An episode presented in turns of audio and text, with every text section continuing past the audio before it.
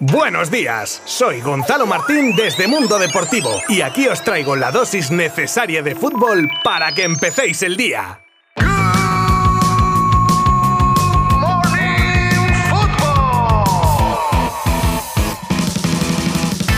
Muy buenas a todos, ¿qué tal? Bienvenidos a este Good Morning Fútbol de martes en el que ya estamos inmersos, ahora sí, en plena competición mundialista y esperando como agua de mayo el debut de la Roja de mañana frente a Costa Rica. Pero hasta que llegue vamos a centrarnos en los partidos de la jornada de ayer que cumplieron un poco con las posibles quinielas. Primera goleada del Mundial incluida, perpetrada por Inglaterra, de todo hablaremos en breve y después tendremos nuestro espacio de noticias como por ejemplo las palabras de Marco Asensio al ser preguntado por el Barça, la fecha confirmada del derby de la ciudad condal a la vuelta del Mundial. Tenemos acuerdo, ojo, entre la Federación Francesa y Zinedine Zidane. Rueda de prensa de Messi donde vuelve a decir que será su último Mundial y más cosas desde ya y durante los próximos minutos. Os habla Gonzalo Martín desde Mundo Deportivo. ¡Empezamos!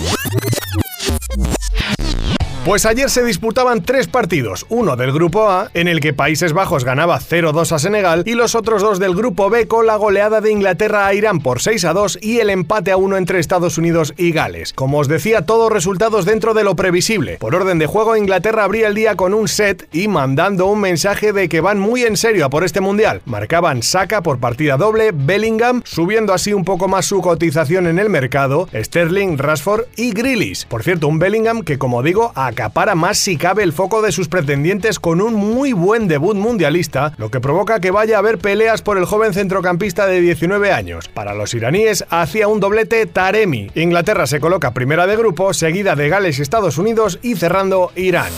Después la naranja mecánica se estrenaba ante la Senegal del ausente Sadio Mané y tras un quiero y no puedo tuvieron que llegar a la recta final los goles de Gapco a centro de un inmenso de Jong y de Klassen en el descuento. Los pupilos de Bangal no mostraron todo su potencial como equipo, pero si alguien destacó fue el centrocampista culé que tanto en Barcelona como en la selección crece y toma galones día a día. Otro destacado fue Memphis que ejercía de revulsivo al final y una jugada suya ayudaba a que Klassen sentenciase el partido. Los neerlandeses ejercen de líderes del grupo, empatados a puntos con Ecuador y parten el grupo Senegal y Qatar con cero puntitos en su casillero.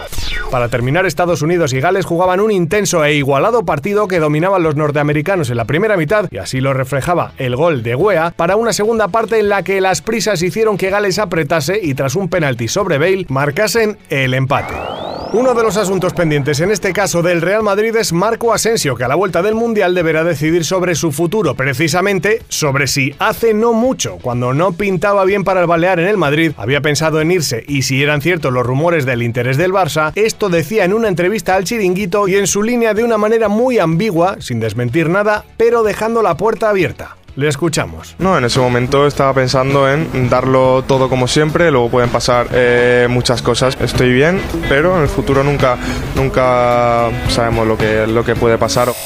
Ya se han anunciado los horarios de la jornada en la que se reanudará la liga tras el Mundial. El Derby Fútbol Club Barcelona Español se disputará el 31 de diciembre a las 2 de la tarde. El Real Madrid, por ejemplo, visita el estadio José Zorrilla para medirse al Real Valladolid un día antes, el viernes 30 a las 9 y media de la noche.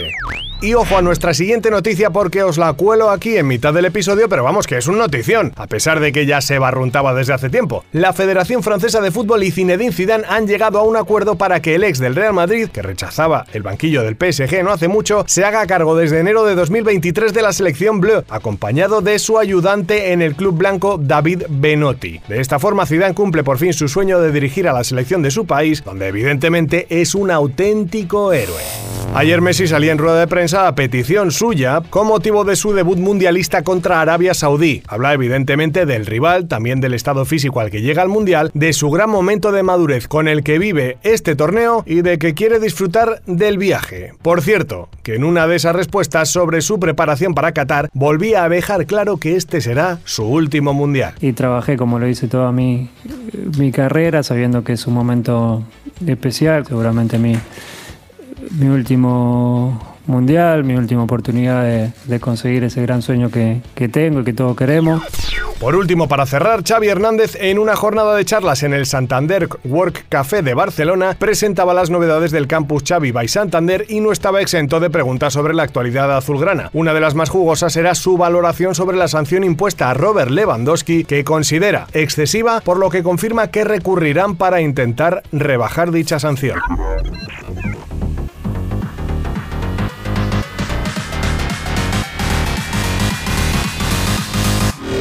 Esto es todo por hoy amigos. Hoy podréis disfrutar de una Argentina-Arabia Saudí, un Dinamarca-Túnez, México-Polonia y el Francia-Australia. Los podréis seguir desde nuestra web y mañana junto con la previa del partido de La Roja los analizaremos. Así que por aquí os espero. Muchas gracias por elegirnos un día más. Abrazo virtual. Adiós.